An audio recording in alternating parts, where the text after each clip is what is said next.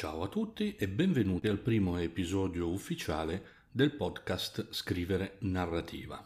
Di che cosa parleremo? Ovviamente parleremo di scrittura creativa, ma in particolare in relazione alla scrittura narrativa. Quindi non parleremo per esempio di scrittura autobiografica, non parleremo di saggistica, non parleremo di scrittura esperienziale, eccetera, eccetera.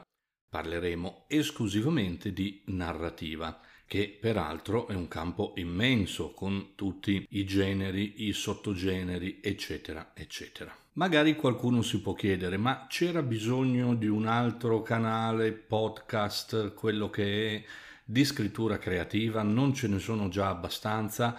Beh sì, in effetti ce ne sono molti, molti sono anche fatti davvero bene. Tuttavia, l'idea di aprire questo canale ci è stata data dai nostri allievi dei corsi sia a Torino sia in particolare online e eh, si tratta, nel mio, nel nostro caso, di cercare di dare un aiuto, un aiuto a chi magari si approccia al mondo della scrittura per la prima volta e siccome i primi passi sono molto importanti, allora è anche importante capire quale sia l'atteggiamento giusto nei confronti della scrittura, perché l'atteggiamento giusto può voler dire molto per una futura carriera da scrittore. Chi è che decide qual è l'atteggiamento giusto? Beh, nessuno in realtà e meno di tutti io. Però ritengo, insieme a moltissimi illustri colleghi, che è un atteggiamento se non giusto sicuramente molto funzionale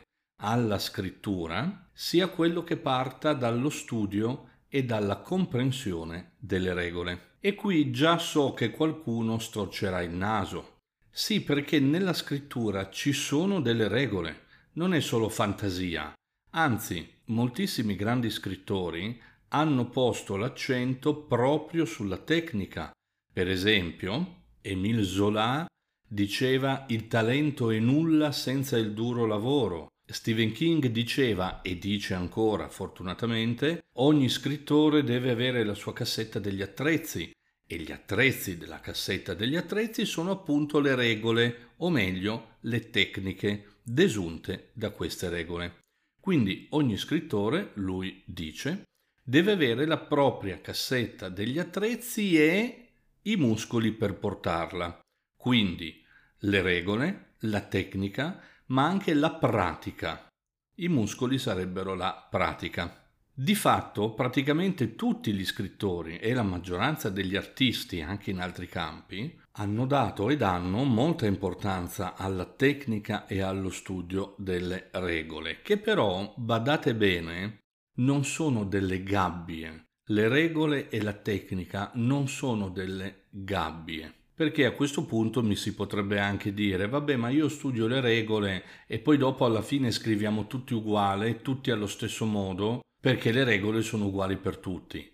Allora, le regole sono uguali per tutti perché, come forse vedremo in qualche altra puntata, sono delle regole che sono insite nel cervello umano. Per adesso prendetela così questa affermazione, vi dico soltanto che ci sono delle evidenze, delle scienze evoluzionistiche e delle scienze umane psicologiche che ci dicono proprio questo. Quindi le regole certo che sono uguali per tutti, ma ognuno poi le declina a proprio modo. Le regole sono degli strumenti, la tecnica è uno strumento per costruire le proprie storie. Non è una gabbia dentro cui lo scrittore sta chiuso ed è obbligato a fare questo o quello. Regole che peraltro hanno l'unico e fondamentale scopo, tutte quante insieme, di rendere quello che scriviamo appetibile al lettore. Non a tutti i lettori, perché ogni lettore ha il suo gusto. Un lettore di fantascienza magari non ama il romanzo storico, o forse sì, o viceversa, eccetera, eccetera. Ma al nostro lettore, cioè il lettore che cerca il tipo di storia che noi scriviamo, allora per quel lettore lì tutte quante le regole, la tecnica che noi potremo mettere in campo avrà lo scopo finale di farlo andare avanti, di girare le pagine, di magari passare mezza nottata in bianco a leggere, e alla fine, quando il romanzo o il racconto sarà terminato, di lasciargli una buona sensazione o addirittura la voglia di leggere qualcos'altro scritto così come lo scriviamo noi. A questo servono le regole. A questo serve la pratica. Le fondamenta della nostra scrittura sono le regole e la tecnica, oltre che naturalmente la pratica. Leggo ancora in molti forum: ma in realtà i corsi di scrittura creativa non servono a niente, le regole non servono a niente, l'unica cosa è la fantasia. È strana questa cosa, perché la scrittura, se fosse così, sarebbe l'unica in assoluto disciplina umana che non richiede studio, che non richiede allenamento. Io devo studiare e allenarmi per qualunque tipo di sport. Devo studiare qualunque materia, qualunque mestiere artigianale io lo devo studiare se lo voglio fare per bene, tutto tranne la scrittura.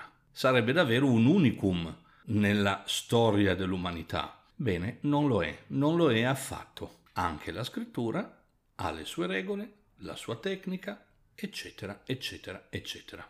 Naturalmente queste conversazioni non saranno un corso, saranno semplicemente appunto delle chiacchierate, che però spero diventino utili. Bene, per oggi è tutto. Ci sentiamo però prestissimo nei prossimi giorni per parlare di un argomento non specificamente di tecnica di scrittura creativa. Parleremo invece di un argomento un poco tangenziale, che è l'argomento delle case editrici a pagamento o E A P. Perché? Perché negli ultimi tre quattro anni questo, che io definisco un mostro tentacoluto dalle mille facce, sempre affamato dei soldi degli scrittori, si è rinnovato, ci sono nuovi modi per spillare danaro, ma ne parleremo meglio nella prossima puntata. Grazie a tutti, ciao.